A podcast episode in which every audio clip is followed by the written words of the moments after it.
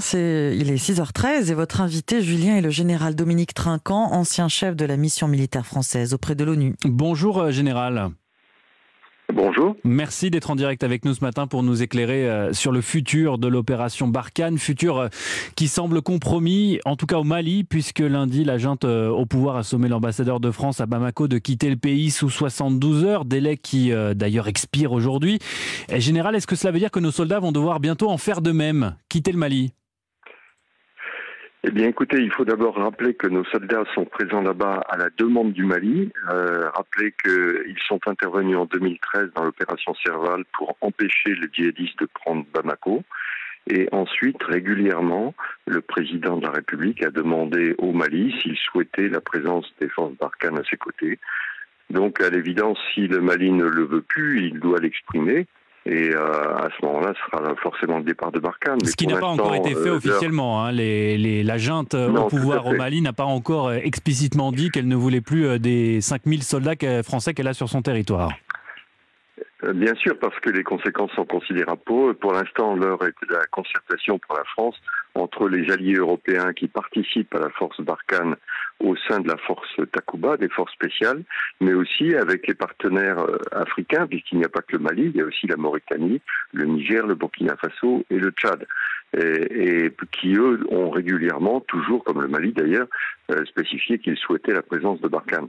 Donc euh, concertation euh, pour l'instant hmm. et comme d'habitude, différents plans sont échafaudés par l'état-major des armées et qui seront présentés en fonction de la décision politique qui sera prise. Alors justement, le gouvernement français s'est donné jusqu'à la mi-février pour faire évoluer son dispositif sur place. Est-ce qu'il est possible de redéployer rapidement une partie de nos troupes dans les pays limites comme euh, le Niger ou le Burkina Faso?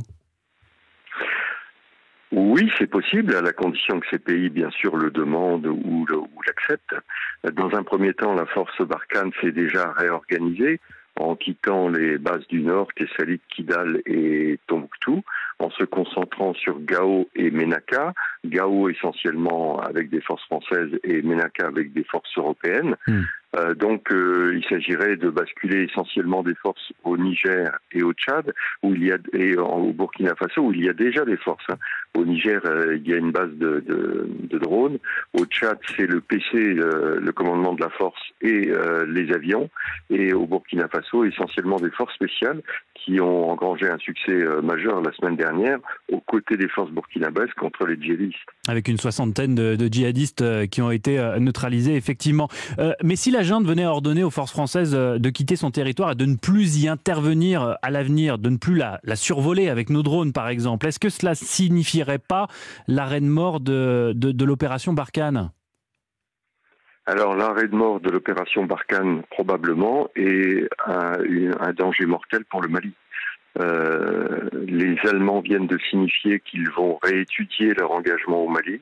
Tous les Européens y pensent. Or, le Mali sans l'appui des Européens, sera dans une situation extrêmement difficile sur le plan militaire, mais sur le plan économique également.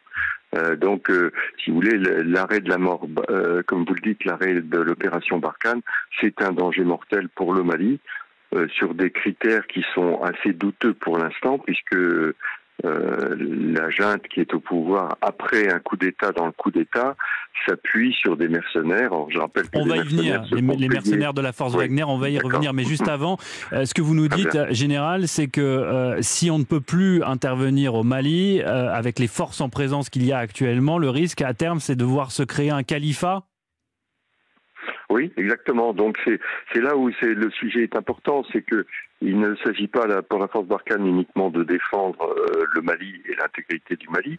Il s'agit pour la force Barkhane d'empêcher la création d'un califat euh, au Sahel. Or, le califat au Sahel, c'est une menace pour euh, les Français et pour les Européens. Hmm. Rappelons ce qui s'est passé en 2014 lorsqu'un califat s'est créé au Moyen-Orient. Les attentats sont multipliés chez nous. Eh bien, c'est le risque que nous pouvons courir prochainement. Général Trinquant, vous avez mentionné à l'instant la présence euh, de la force Wagner, ces euh, mercenaires russes qui sont présents depuis quelques semaines euh, au Mali à la demande de la junte au pouvoir. Est-ce que vous voyez dans cet ultimatum de la junte à notre ambassadeur de France à Bamako, d'une certaine manière, la main de Poutine derrière tout cela? Oui, alors c'est extrêmement compliqué. On rentre dans ce qu'on appelle le grand jeu. Hein. Le président Poutine veut redonner euh, la puissance qu'a connue l'Union soviétique à la Russie d'aujourd'hui. Et il a, euh, comme on le sait, un, affrontement actuellement du côté de l'Ukraine euh, où il, d'une certaine façon, il ressuscite le temps, soyons clairs. C'est lui qui ramène cette menace à l'Est, mais aussi au Sahel, et en Afrique plus globalement, où il veut marquer la présence de la Russie, qui était présente avant les années 90. Mais à l'époque, il s'agissait d'un conflit plus idéologique, puisque c'était après les indépendances le communisme qui voulait s'installer dans ces pays. Il l'a fait avec Wagner en République centrafricaine, et maintenant il le fait avec Wagner au Sahel. Euh, rappelons simplement que Wagner, ce sont des mercenaires, donc des gens qui se font payer. Euh, la France, euh, jusqu'à maintenant, a dépensé quasiment un milliard d'euros par an pour défendre hmm. le Sahel. Et là, euh, c'est le Sahel qui devrait payer, ou du moins le Mali qui devrait payer Wagner. Mais il est probable, à vos yeux, que Vladimir Poutine fasse pression sur la junte pour qu'elle durcisse sa, ses relations avec la France pour, d'une certaine manière, régler ses comptes avec la situation en Ukraine, par exemple? Ou en tout cas faire pression sur faire pression sur l'Élysée à l'approche qui plus est de l'élection présidentielle? C'est un jeu tout à fait possible. C'est un jeu tout à fait possible. Et euh, ça n'est un secret pour personne que le Premier ministre a été formé en Russie. Le président par intérim euh, a été formé en Russie également. Donc il y a un fort lobby russe. On sait parfaitement aussi que les opinions publiques sont sont manipulées contre menées sonnantes et trébuchantes euh, contre la France, avec les manifestations, avec des drapeaux contre la France. Donc tout ceci est, totalement manipulé. Il faudrait rappeler aussi que Wagner je, euh, sont des mercenaires.